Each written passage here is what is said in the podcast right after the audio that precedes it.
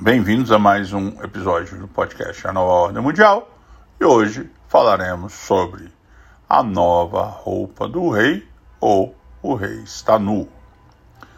Nesse episódio falaremos sobre um fenômeno é, psicológico, mais precisamente da psicologia social, que é muito bem ensinado pela fábula é, do autor dinamarquês Hans Christian Andersen, chamado A Nova Roupa do Rei, na qual ele conta de uma forma de anedota, de uma forma de uma fábula, a história de um rei que, num, num reino fictício, compra uma roupa, faz uma roupa de um tecido invisível que conseguiria, de acordo com o ardiloso vendedor, fazer com que o rei distinguisse os tolos dos sábios. De acordo com o esperto vendedor, é, a roupa que fosse feita com aquele tecido seria capaz de distinguir quem é inteligente e quem é idiota pela capacidade da pessoa perceber aquele tecido ou não. O idiota veria o rei nu, pois ele não conseguiria ver o tecido, e as pessoas inteligentes conseguiriam ver o tecido e a roupa, e portanto o rei não estaria nu. Então, essa fábula fala sobre um fenômeno é, da psicologia social chamado conformismo social. O que é o conformismo social? Conformismo social é um fenômeno já estudado, não é um fenômeno é descrito em ficção, na qual as pessoas, apesar de uma evidente de se tratar de uma evidente mentira, de uma evidente falsidade, de algo que não corresponde à realidade, preferem acreditar numa versão social, ou seja, na versão em que as pessoas é, conseguem aceitar a mentira como se fosse uma realidade. Na fábula, isso é, nos é ensinado quando o rei é, resolve andar pelado, ou quase pelado, pelas ruas do seu reino, com seu tecido invisível, e todo mundo se comporta de uma forma é, é, exaltada com a roupa maravilhosa que o rei estava usando. Isso acontece até que o menino grita e sem saber de, das regras do conformismo é, social, grita que o rei está nu, porque estava nu. A história toda era simplesmente uma enganação do vendedor da roupa para enganar o tolo e arrogante rei que queria acreditar que ele era mais sábio que os demais. E isso nos ensina, por meio dessa fábula, o que é esse mecanismo de coerção social na qual as pessoas preferem acreditar numa mentira, mesmo sabendo que ela é uma mentira, mas fingem acreditar que é uma verdade, por conta da coerção social, da imposição de penas àqueles que não acreditam ou não querem acreditar na versão social. Isso se dá, por exemplo, na cultura do cancelamento, ou que conhecemos aqui também no Brasil como a cultura é, do é, politicamente correto, na qual as pessoas são impostas uma versão da realidade, uma versão da verdade, desculpa, não da realidade, e que o resto, com medo de sofrer qualquer tipo de condenação pública, acaba aceitando aquele tipo de comportamento abusivo, daquele tipo de coerção social, para que a sua versão prevaleça. Traduzindo, as pessoas fingem acreditar na mentira para não perder seu status na sociedade. Isso é uma coisa que tem sido aplicada a enésima potência num mundo regido por redes sociais, em que qualquer um, hoje, que se exponha publicamente, venha sofrer coerção social de algum outro grupo contrariado. E isso se tornou basicamente um modo de ser, e as pessoas, para não sofrer, a maioria silenciosa, é, para não sofrer esse tipo de perseguição, esse tipo de bullying social, acaba acatando e aceitando muitos comportamentos que não aceitariam na vida normal. Toda essa preleção é para explicar como é a lógica do mundo atual. Apesar de vivermos num, numa das eras, se não a era de maior conhecimento ou difusão do conhecimento da história da humanidade, ou seja, hoje, diferente de qualquer outra geração que precedeu, a informação sobre qualquer coisa está a literalmente um dedo de distância, uma, um clique de distância, e que qualquer buscador, com ou sem inteligência artificial, te entrega a informação instantaneamente. Isso é algo que nenhuma geração teve. E, contraditoriamente, estamos vivendo uma das eras mais idiotas da história. E aí eu não estou exagerando, vou apelar para as estatísticas.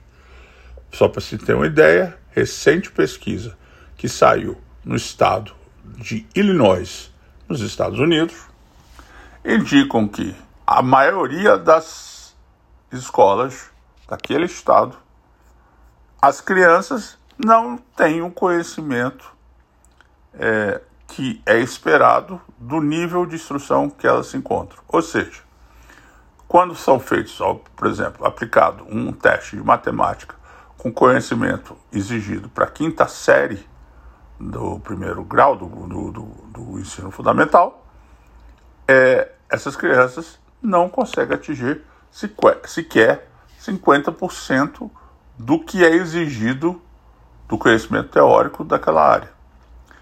Isso em todas as áreas, mas principalmente nas áreas que são consideradas as ciências duras, matemática, física, biologia, química, ou seja, as chamadas é, áreas, disciplinas de exatas.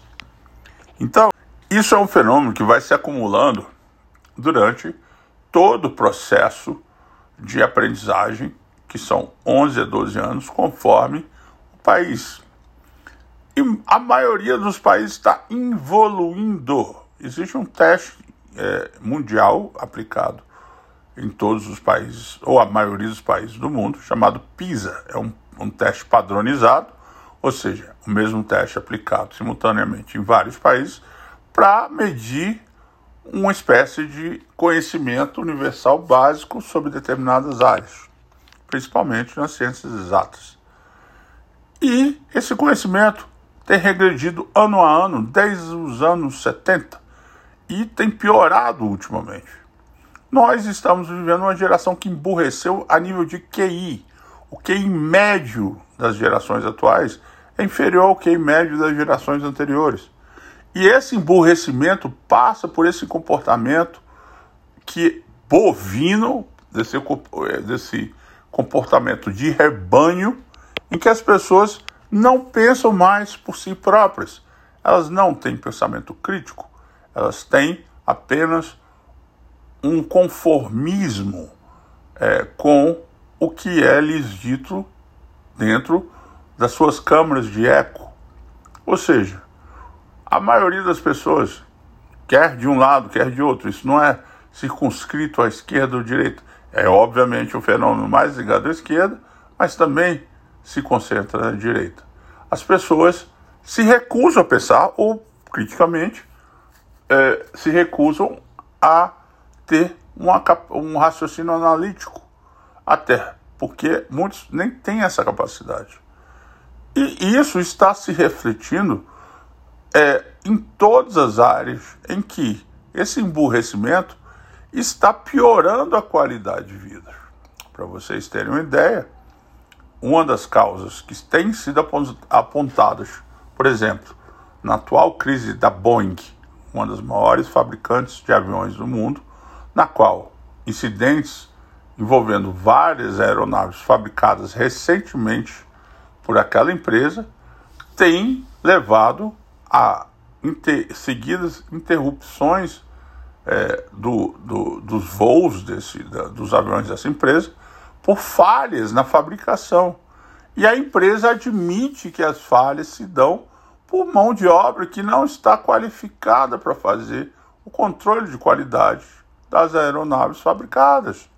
Ou seja, o emburrecimento da força de trabalho está se refletindo em risco ao, aos passageiros que estão voando.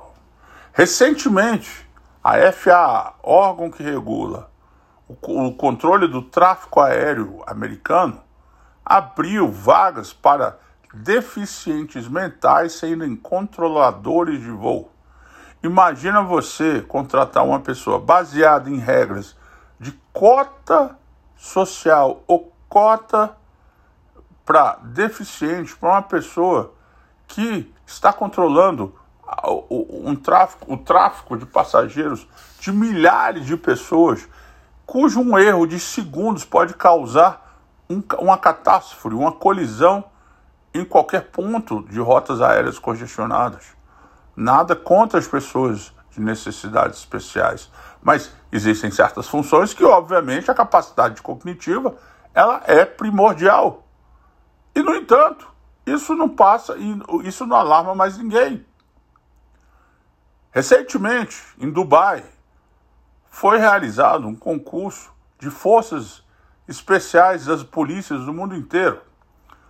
O Chile mandou a primeira força especial para competir com outras forças policiais do mundo inteiro, em que a maioria esmagadora era masculina.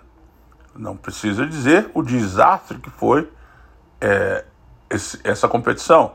De novo, conformismo social.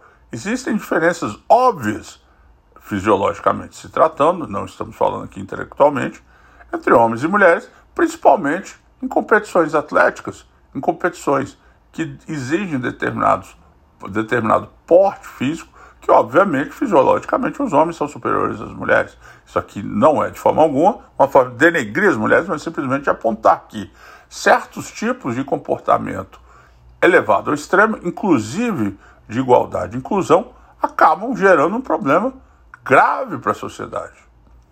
Mas não termina aí. Podemos citar vários outros.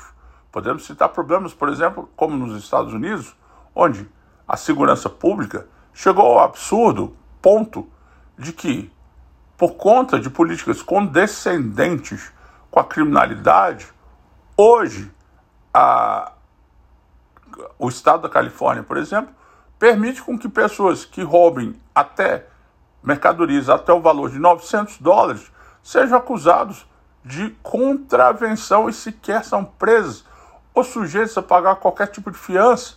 Elas são liberadas e elas voltam a delinquir. Existem pessoas com 100, 200, 300 passagens pela polícia que preferem roubar arrumar um emprego.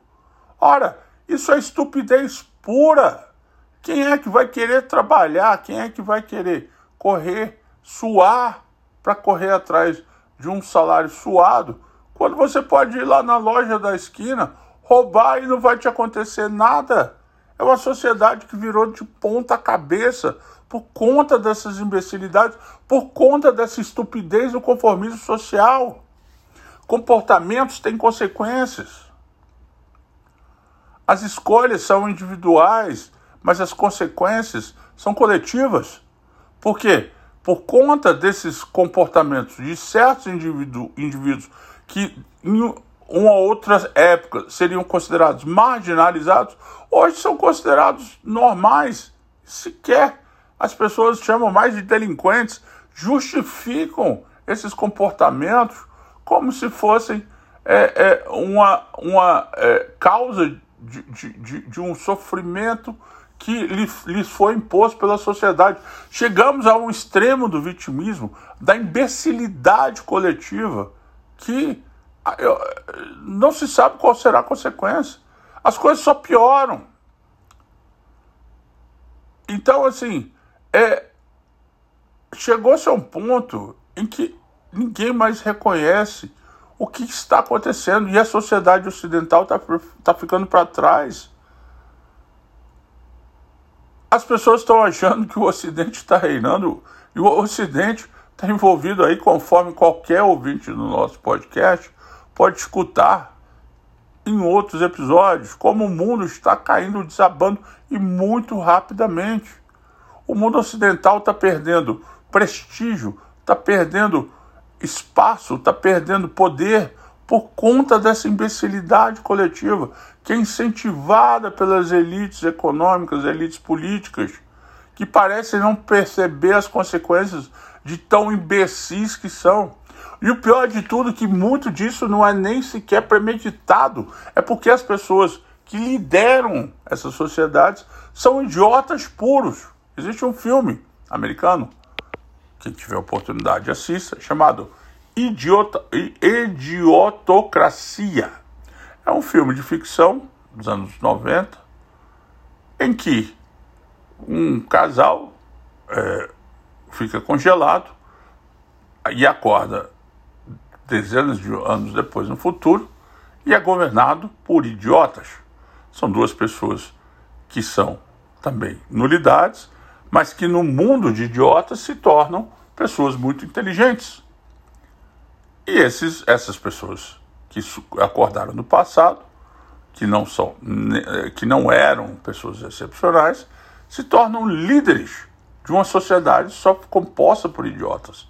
E é exatamente essa ficção que estamos vivendo na realidade. Então, esse episódio é para tratar justamente da necessidade que precisamos ter urgente de resgatar o que se chamava de meritocracia. Meritocracia hoje virou um símbolo de opressão.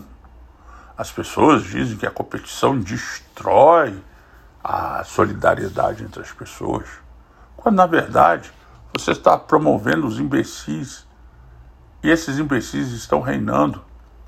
E quando imbecis reinam, eles fazem imbecilidades. Basta ver o nosso próprio país. O Brasil hoje é regido por imbecis. Aliás, o Brasil hoje, e há muito tempo, tem sido regido por imbecis. Alguns mais, outros menos. Mas isso é apenas a ponta do iceberg. E estamos cada vez ficando mais para trás. Um país que tem a terceira maior fabricante de aeronaves do mundo, algo que é um feito em si, que não consegue produzir hoje sequer um carro. Nós estamos voltando a um país rural, agrícola, vivendo de monopólios de commodities agrícolas e minerais e voltamos ao século XIX. Fugimos do século XIX, tentando nos transformar em uma sociedade industrializada, estamos nos industrializando, desindustrializando a cada ano que passa.